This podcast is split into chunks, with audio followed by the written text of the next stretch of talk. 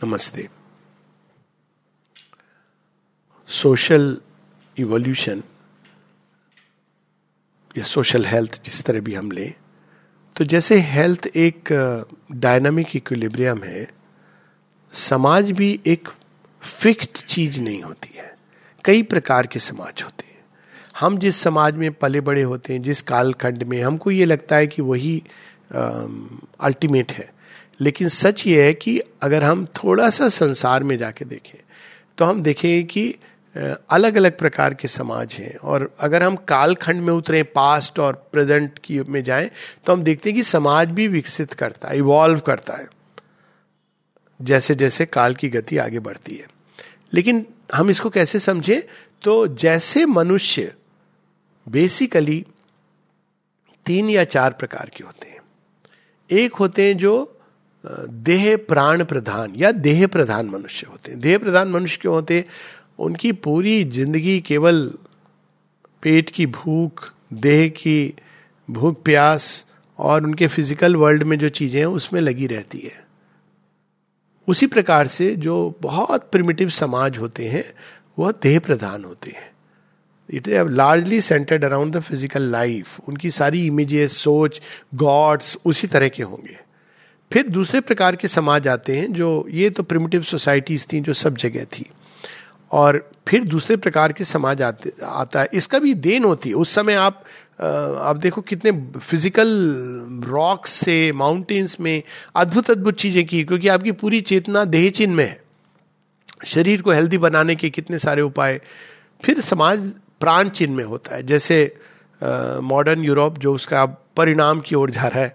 और इंडिया में भी एक वो रजोगुण संपन्न समाज होता है। पहला तमोगुण संपन्न समाज होता है और वो समाज प्रगतिशील नहीं होता। वो एक समाज में स्थिरता होती है, लेकिन उसमें विकास नहीं होता जाता, जो फ़िज़िकल ओरिएंटेड समाज है देह बोध के साथ।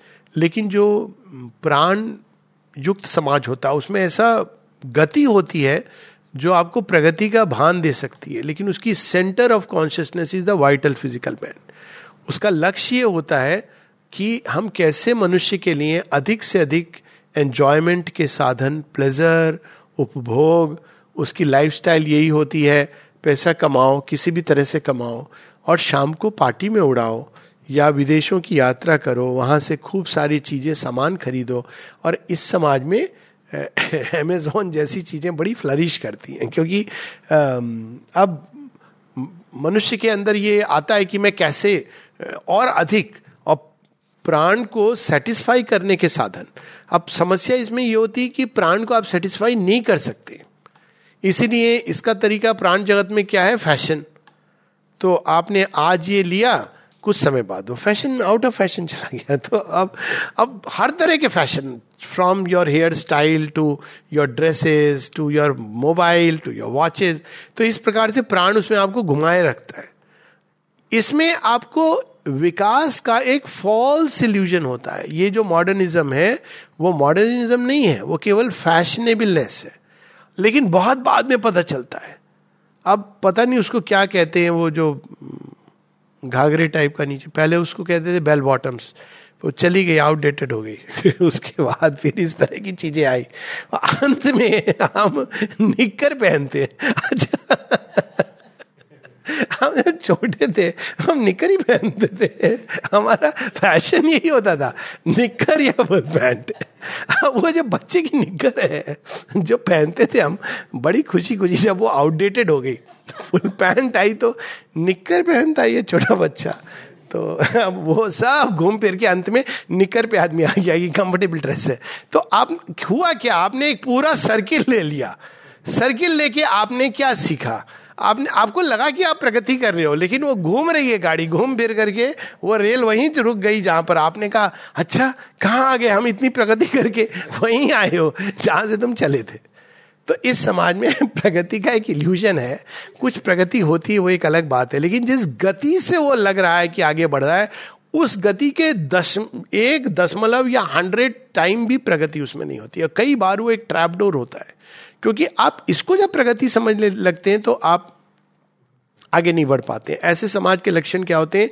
सिटी लाइफ में क्या होगा? खूब सारे सिनेमा हॉल होंगे पब्स होंगे पता है यू वॉन्ट टू जज ए सोसाइटी विल जज फ्रॉम दिस बहुत सारे उसमें वो क्या मंडपम होंगे जहाँ पे नाच, गाना पार्टी हॉल्स होंगे बार्स होंगे रेस्टोरेंट भोजन के खूब सारे। कभी कभी तो देख के शुरू में मुझे बड़ा आश्चर्य होता था कि इतने सारे रेस्टोरेंट हैं इस जगह पर कैसे चलते होंगे। अब मुझे आश्चर्य नहीं होता है, खाने वाले लोग ऐसे हैं कि वो रोज एक यहाँ से लेगा, एक वहाँ से, दूसरे दिन वहाँ से लेगा, और ऐसे ही भीड़ चलती रहती है। दे थ्राइव आपको आश्चर्य होगा। सच में इनका कंज्यूमेशन ऐसे होता है। तो इस तरह की चीज़ें वहाँ खूब होंगी, बड़ी उपलब्ध होंगी। सड़क सड़क पे उपलब्ध होगी। नई नई पिक्चरें बदलती रहेंगी। So this is how this society you can understand कि ये समाज जो प्राण प्रधान है, जो अधिकतर समाज अभी भी प्राण प्रधान है। फिर एक समाज होता है जो मन प्रधान होता है। तो ये तो पुराने समय में जो गुरुकुल ओरिएंटेड लाइफ थी, जहाँ पे लाइब्रेरीज थी डिबेट डिस्कशन की असेंबलीज थी एंशंट ग्रीस में, भारतवर्ष में भी ये था कि ऐसे स्थान थे, ऐसी सिटीज़ में लोग जाते थे जिनको सिटीज़ ऑफ़ लर्निंग कहा जाता था। जहाँ पे समाज में एनकरेज किया जाता था आपकी बौद्धिक विकास के लिए। अब अगर Pondicherry we are so fortunate कि लाइब्रेरीज हैं, ये सब चीज़ें हैं, पर अभी आप एक गाँव में सिटी में जाइए टाउन में, और उनसे पूछिए कि अब, यहाँ की भैया अच्छी सी लाइब्रेरी बताना। आप देखिए कितनी कठिनाई होगी लोगों को। गूगल सर्च करने लगेंगे। आप पूछिए अच्छा होटल बताना? अरे, एक वहाँ पर है। आपको क्या खाना है? नॉन वेज यहाँ है वेज वहाँ पर है। इस इस तरह का टेस्ट चाहिए तो ये यहाँ पर है। नहीं, एक लाइब्रेरी में खासकर मुझे इस प्रकार की किताबें चाहिए। क्या इस ऑथर की किताबें यहाँ मिलेंगी? तो कहे, भैया तो गूगल सर्च भी नहीं बता रहा है। Isn't it a depravity but it's a fact isn't it a fact मतलब एक्चुअली आप समाज की पहचान बौद्धिक विकास के लिए वहाँ क्या है? ऐसी कोई जगह है जहाँ लोग अब कहीं कहीं पर एक समय कलकत्ता में इस तरह की चीज़ें होती थी। तो वहाँ से कॉफ़ी हाउस का ये स्टार्ट हुआ था। वो भी अब तो कॉफ़ी डे एक अलग चीज़ हो गई। बट उसका मतलब ये था, बड़े फ़ेमस था इंडियन कॉफ़ी हाउस, जहाँ आप जाओ, वहाँ लोग जाते इसीलिए थे कि भाई सबने एक एक कप कॉफ़ी ले ली, टेबल पर बैठ के डिस्कस करेंगे। एक बौद्धिक, एक चिंतन का एक स्थान है, जहाँ बैठ के स्कूल्स में भी इस तरह की चीज़ें हैं जो होनी चाहिए। केवल परफॉर्मेंस ओरिएंटेड नहीं, पर आपके पास एम्पल स्कोप होना चाहिए। डिस्कशन डिबेट इंटेलेक्चुअल इवोल्यूशन का। तो ये एक तीसरे प्रकार का समाज है। और इसके परे जो एक और समाज जो आता है, जो अभी नहीं आया है, लेकिन जिसकी झलक श्री अरविंद माता जी दिखा के गए वो है आध्यात्मिक समाज। आध्यात्मिक समाज सेंटर्ड होता है आपके आध्यात्मिक विकास के प्रति।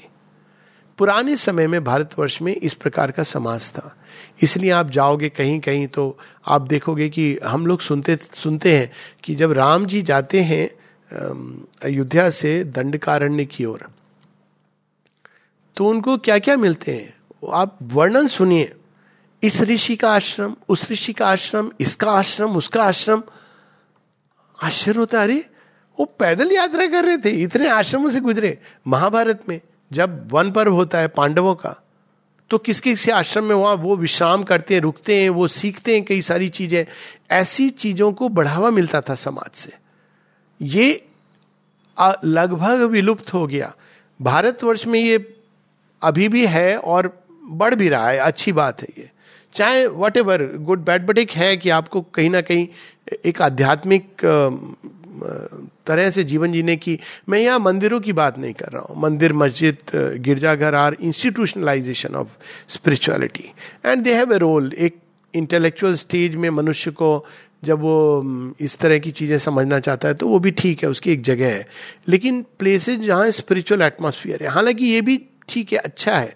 भारतवर्ष में ये होता था। मुझे स्वयं याद है कि मेरे गाँव में, मैं जिस मोहल्ले में रहता था, उसके पास में within seven minutes of walking distance there were कम से कम तीन मंदिर तो मुझे याद है। और उसमें से एक में बड़ा अच्छा लगता था, खड़े होके पीछे चले जाओ कंटेम्पलेट करो, उधर दिख रहा है। You don't find such places तो और बाहर अगर आप चले जाओ, पूछो कि भाई कोई ऐसा, ऐसी जगह है, अब थोड़े, क्योंकि भारतवर्ष गया और उसने प्रारंभ किया एटलीस्ट अमेरिका में आपको कोई कोई जगह पर ये मिल जाएँगे, खासकर अगर आप कैलिफ़ोर्निया की साइड जाओगे, क्योंकि वहाँ पर इस चीज़ का है। वरना बड़ा मुश्किल होता है ढूंढना। कोई ऐसी जगह जहाँ पर अपने शेयरविंद के सेंटर्स वगैरह हैं, वो एक अच्छी बात है। पर यहाँ तो उड़ीसा में चले जाइए आपको मोहल्ले मोहल्ले में गाँव गाँव में, ये एक बड़ी सुंदर चीज़ है, क्योंकि ये एक आध्यात्मिक जीवन को पोषित करती है। अगर हम आध्यात्मिक जीवन को पोषित नहीं करेगा समाज तो वो तो विनाश की ओर जा रहा है। आज नहीं तो कल, उसकी वैल्यूज़ तो डिग्रेड होंगी। आप बच्चों को ये पढ़ा रहे हो कि शरीर और प्राण के उपभोग, उनका सुख साधन, जीवन का लक्ष्य है। माता पिता अक्सर कहते हैं कि, अरे, हमारे बच्चे बड़े हो गए, हमको पूछते भी नहीं है। हम तो अपने माता पिता का बड़ा ध्यान रखते थे। तो मैं पूछता हूँ, उनसे आप ध्यान क्यों रखते थे? और आपने बच्चों को क्या लक्ष्य दिया उनके सामने? तो लक्ष्य दिया कि बड़े होके पढ़ाई करो, पढ़ाई कर, क्यों करो पढ़ाई? पैसे कमाओ, पैसे कमा के क्या होगा? आप एक अच्छा स्थान समाज में हासिल करोगे। तो मैंने कहा, आपने तो यही सिखाया उसको। A life of ambition and vital satisfaction ज़्यादातर पेरेंट्स भी वही जी रहे होते हैं। ज़्यादातर पेरेंट्स कि भाई पैसे आ गए, अब हम ये खरीदेंगे, वो खरीदेंगे, ये प्लानिंग चल रही होती है, आज ये कार आएगी, कल वो चीज़ आएगी। बच्चों ने इसी को देखा। तो वो जब बड़े होते हैं तो अगर वो उसी चीज़ की चेष्टा में जा रहे हैं, आपको वैल्यू नहीं कर रहे हैं तो ये तो नेचुरल है। आपने उनको बताया कि मनुष्य तो केवल एक सुख उपभोग का साधन है। तो नेचुरली आपने उनको इस तरह के चीज़ों के प्रति एक्सपोज किया। पार्टीज़ में, कई सारी पार्टीज़ में जानता हूँ, जहाँ अब एक नारी है, पुरुष है, जो भी they become objects of pleasure man also वो डांस कर रहे हैं ऐसे इस प्रकार के गानों पे। तो आपने क्या भाव दिया? Man and women are objects of pleasure आपने उनको ये भाव दिया। जब बच्चा बड़ा होगा तो पोर्नोग्राफी की तरफ़ आकर्षित होगा। वो नारी को सम्मान से नहीं, वो तो ऑब्जेक्ट ऑफ़ प्लेजर के रूप में देखेगा। क्योंकि आपने बचपन में उसको सिखाया, देख वो पार्टी में ना ये डांस हो रहा है, ये आंटी को देखना, वो उन्होंने क्या, ये डिस्कशन हो रहे हैं। तो बच्चे ने इसी से पोषित होकर बड़ा हुआ है। और अगर आप उसको ये दिखा दे कि नहीं नारी की एक गरिमा है उसकी महिमा इसमें नहीं है कि वो आम, कितने छोटे ड्रेस पहन करके बाहर से कितनी सुंदर दिख रही है। उसकी गरिमा इसमें है कि उसके अंदर कैसी अद्भुत गुण है। उसकी गरिमा इसमें है कि उसके अंदर इतना सबल और सक्षम है कि उसको किसी पुरुष की ज़रूरत नहीं है। और वो ना केवल अपनी देखभाल कर सकती है समाज का देखभाल कर सकती है और गर्व से सिर उठाकर चल सकती है। उसको पढ़ाना, उसके अंदर आध्यात्मिक ऊर्जा को जागृत करना, ये होता है कि आपने नारी को उस पोजीशन पे स्थापित किया। लेकिन जो समाज एक, हर चीज़ में आप एडवर्टाइजमेंट में देखेंगे यहाँ तक कि इवन रिसेंटली लोग सर्कुलेट कर रहे थे। कोरोना से कुछ गाना वाना बनाया होगा उन्होंने। आप देखो उसमें एक लेडी होगी जो वेशभूषा, शक्ल वैसी बना करके। आप मैसेज दो मैसेज दे रहे हो। हर चीज़ में कॉन्शियस होना है कि ये एडवर्टाइजमेंट हम क्यों इस तरह से कर रहे हैं? एक औरत को हम एडवर्टाइजमेंट के लिए क्यों यूज़ कर रहे हैं? क्योंकि आप मैसेज ये दे रहे हो कि सौंदर्य से लोग आकर्षित होते हैं फ़िज़िकल सौंदर्य से। तो ये सारा वर्ल्ड एक और ट्रीट कर रहा है नारी को एक प्लेजर ऑब्जेक्ट की तरह। जब वो बड़ा होता है लड़का तो वो यही चीज़ समाज में ढूंढता है, नारी के अंदर ढूंढता है। वो केवल फ़िज़िकल अपियरेंस से देखता है। उसके गुण को नहीं देख पाता, समझ नहीं पाता, ना उनको नचर कर पाता है, ना उनको डेवलप करने का अवसर देता है। वो केवल उसको एक फ़िज़िकल तुष्टि, फिर जब फिजिकली वो तुष्ट हो गया, प्राण प्रधान जीवन है तो कहीं और ढूँढने लगता है। तो ये सारी चीज़ें हमको लेनी है कि ये समाज को कैसे, अभी जो ये वाइटल फ़िज़िकल समाज है, इसको कैसे हम कम से कम मनों में और उसके आगे आत्म चैतन्य, एक आध्यात्मिक समाज की ओर ले जाए। और उसका तरीका तभी है जब देर आर स्पिरिचुअल इंडिविजुअल्स ये सेंटर बनाना तो एक बात है, लेकिन जितने अधिक इस समाज में आध्यात्मिक चेतना से आप्लावित, पोषित व्यक्ति निकलेंगे, विकसित होंगे उतना अधिक हम देखेंगे कि धीरे धीरे उनके प्रभाव के कारण एक नए समाज का गठन होगा। अभी लोगों को आवश्यकता ही नहीं पड़ती है। लोग आकर के पौंडीचेरी जैसी जगह में आके ढूंढते हैं कि अच्छा अच्छी वाइन कहाँ मिलती है? खाना कहाँ अच्छा मिलता है? फिर उनको अगर आप बोलते हो कि नहीं हाँ आश्रम भी है। हाँ, हाँ हम हो आए। हम गणेश मंदिर भी गए थे आश्रम भी गए थे। हमने देख लिया विज़िट कर लिया। अच्छा आप आश्रम हुआ है हाँ हुआ है अच्छी बात। बस वही समाधि है ना देखने की, और तो कुछ नहीं है ना देखने का। हाँ समाधि देख लिया ना आपने। उनके लिए वो एक, बस एक अक्सर लोग अंदर जाते घूम के, बस यही है ना, और कुछ है? नहीं ये एक चेतना की एक डिप्रेविटी की अवस्था है। और ये क्यों है? क्योंकि हमने बच्चों को पोषित नहीं किया, एक ऐसे समाज का विकास नहीं किया, एक अवधारणा भी नहीं है हमारे अंदर, जहाँ पे समाज में केंद्र में भगवान है। बाकी सब चीज़ें हैं, किसी का आपको निगेट नहीं करना है, लेकिन केंद्र में भगवान है। पुरातन, पुराने समय के जो भारतवर्ष के समाज में इस चीज़ की कल्पना की गई थी तो उसके रिलिक्स आज तक दिखते हैं। बचपन में हम जब बड़े होते थे, ये लास्ट एक एग्ज़ाम्पल दे रहा हूँ तो हम लोग घर में पूजा होती थी ये सब होता था। हम सब मिलकर के पार्टिसिपेट करते थे।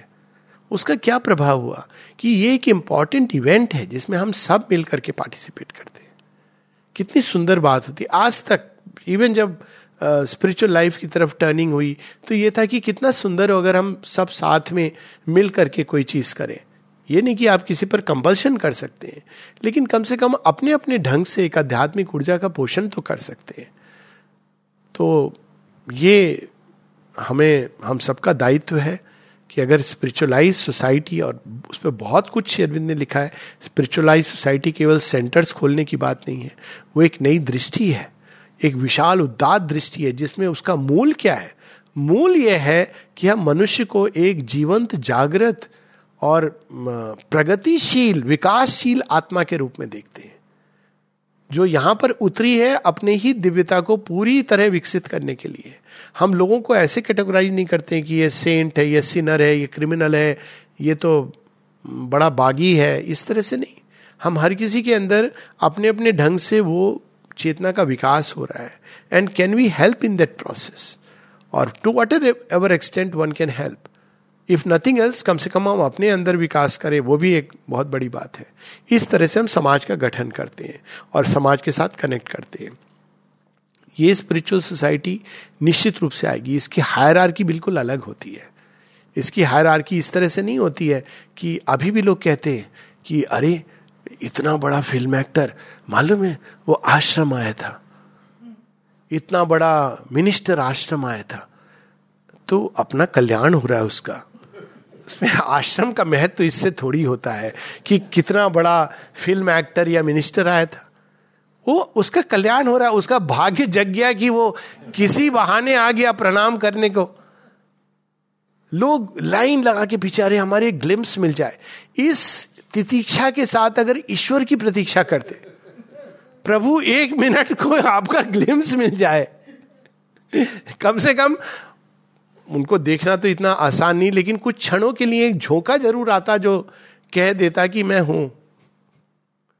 तो ये सारी एक एक मनोवृत्ति है, एक एटीट्यूड है, एक अप्रोच है, एक अभिप्सा है।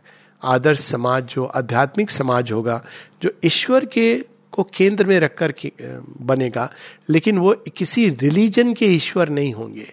ये जब भी प्रयास हुआ है तो विनाश की ओर चला गया है कि बस मेरे भगवान भगवान एक, हमारे जोक होता था, मेरे और जराड हैं, भगवान को बड़ी लंबी आयु दे नाइन्टीज में है, और वो ऑर्चर्ड में काम करते वो मज़ाक करके वो कहते थे। वो जब मिलते थे, ग्रीट करते थे, कहते हैं, सबका मालिक एक। तो मैं कहता हाँ लेकिन आगे मत बोलिएगा कि वो मालिक केवल मेरा जो मालिक है, वही सबका मालिक है। ओ हंसता था। ही अंडरस्टूड हिंदी सीख गई, कहाँ स्वीडन या कहीं के हैं। तो मैंने कहा, ये तो सब कहते हैं। भगवान एक है, लेकिन कौन सा भगवान है? मेरा वाला। मेरे नाम से। और मेरे पास उसकी ब्रांड है, ट्रेडमार्क है। मैं ही उनको सेल करने का ऑथोराइज प्रोडक्ट हूँ। ये जब करते हैं, हम भगवान को इंस्टीट्यूशनलाइज करते हैं तो हम यहाँ तक करने लगते हैं लोग। Official spokesperson of an institution I have seen this happen जो अच्छा नहीं होता है। भगवान ऐसे कार्य नहीं करते हो तो अपनी स्वतंत्र इच्छा से कार्य करते हैं। वो किसको कहाँ ले जाएँगे, ये हमारे मस्तिष्क की सोच के बहुत परे है। तो ईश्वर हैं और उनको आप किसी नाम से तो पुराने उसमें कैसे गठित हुआ था ये समाज? इस तरह से गठित हुआ था। एकम सत्य विप्रा बहुधा वदंती। बहुत रास्ते हैं, बहुत अप्रोचेज हैं, और इस प्रकार से। और हम लोग ऐसे ही जीवन जीते थे। ये तो बाद में जब इन्वेजन हुआ, जहाँ एक्सक्लूसिव रिलीजन्स आ गए जिनको हमने कहा, आप भी आइए, क्योंकि हम तो विश्वास करते हम तो गिरजाघर में भी चले जाएँगे, मॉस्क में भी चले जाएँगे। वहाँ कन्वर्शन के लिए लोग बैठे थे, कब्जा करने। तब भारतवर्ष में भी एक सिकुड़न आई जो ज़रूरी थी। अब हमको सचेत रहना है कि उदात चरित्र, क्योंकि वो वास्तव में ईश्वर की बात कर रहे हैं, लेकिन वो सोशल पॉलिटिकल एजेंडा लेके बैठे हमको ये डिस्टिंग्विश करना चाहिए कि ये कालनेमी के दूत हैं। वो ईश्वर की बात करने से कोई आध्यात्मिक नहीं हो जाता है। ईश्वर ने जैसे हमें बताया है जीवन जीने को, आप जिसको भी मानते हैं, जिस भी प्रकार से, आप उसके अनुसार जीवन जीते हैं। तब आप वास्तव में ईश्वर का काम कर रहे हैं और एक आध्यात्मिक समाज गठन करने का निर्माण कर रहे हैं। बुद्ध तो यहाँ तक चले गए, कहते, आप ईश्वर को मानो ना मानो वेदवाद सब उन्होंने समाप्त कर दिया। पर क्या दिया उन्होंने उसकी जगह? The eightfold noble path. आप उसको जियो। विच इज़ सो ब्यूटिफुल अगर आप आध्यात्मिक व्यक्ति हो तो आपको कोई बाहर माला केश वस्त्र किसी की ज़रूरत नहीं है। आपका चरित्र आपकी वाणी आपकी भावनाएँ आपके विचार आपके कर्म बताएँगे कि ये व्यक्ति आध्यात्मिक है कि नहीं। सो so, आध्यात्मिक को अगेन हमको सेक्ट सेक्टेरियनिज्म में नहीं बांटना चाहिए कि हमारे गुरु जी के जितने डिसाइपल हो जाए फिर हम वही गलती करेंगे। इंस्टीट्यूशनलाइज नहीं करना चाहिए। आध्यात्मिक चेतना सदैव एक विशाल फ्रीडम में रहती है। और जिस दिन आप उससे छीनोगे तो आप उस वो व्यक्ति तो निकल जाएगा उससे, क्योंकि जो फ्री है इनवर्डली आप उसको किस बंधन में बाँध सकते हो? लेकिन समाज का नुकसान होता है, उस इंस्टीट्यूशन का नुकसान होता है, क्योंकि वो वही पुराना प्रयास कर रहा है, जो प्रयास सदैव या तो विफल हुआ है या विनाश की ओर ले जा रहा है। तो इन सब चीज़ों के साथ प्रार्थना की अब हम सब हो रहा है। आध्यात्मिक स्पिरिचुअल इवोल्यूशन में प्रवेश कर गई है मनुष्यता। और शेरविंद बताते हैं इसकी कि spiritualize society is the need of the hour और ये होगा, निश्चित रूप से होगा, लेकिन कब होगा? जैसे जैसे इंडिविजुअल स्पिरिचुअलाइज होंगे। ये बिलीफ सिस्टम से नहीं होगा। बिलीफ सिस्टम से क्या होता है? पंथ क्रिएट होता है। और स्पिरिचुअलाइज सोसाइटी का मतलब है, आप उस चीज़ को रियलाइज़ करेंगे, जिएँगे जीवन में। उतारेंगे अपने जीवन में। केवल ये नहीं कि हाँ हम उनको मानते हैं, वो हमारे गुरु जी हैं। ये काफ़ी नहीं है। वो ठीक है, अच्छी बात है, वो आपकी व्यक्तिगत चीज़ है। लेकिन आपको तो ऐसा होना चाहिए कि आप जहाँ जाओ, लोग पूछे, कहाँ से सीखा है तुमने? गुरु की सच्ची जो सेवा है, वो तो यही हो सकती है। माता जी एक जगह कहती हैं, जिससे हम बंद करें शेयरविंद की हंड्रेड फिफ्टी एनिवर्सरी है to express our gratitude to शेयरबिंदो we can do nothing better than to be a living example of his teachings धन्यवाद नमस्ते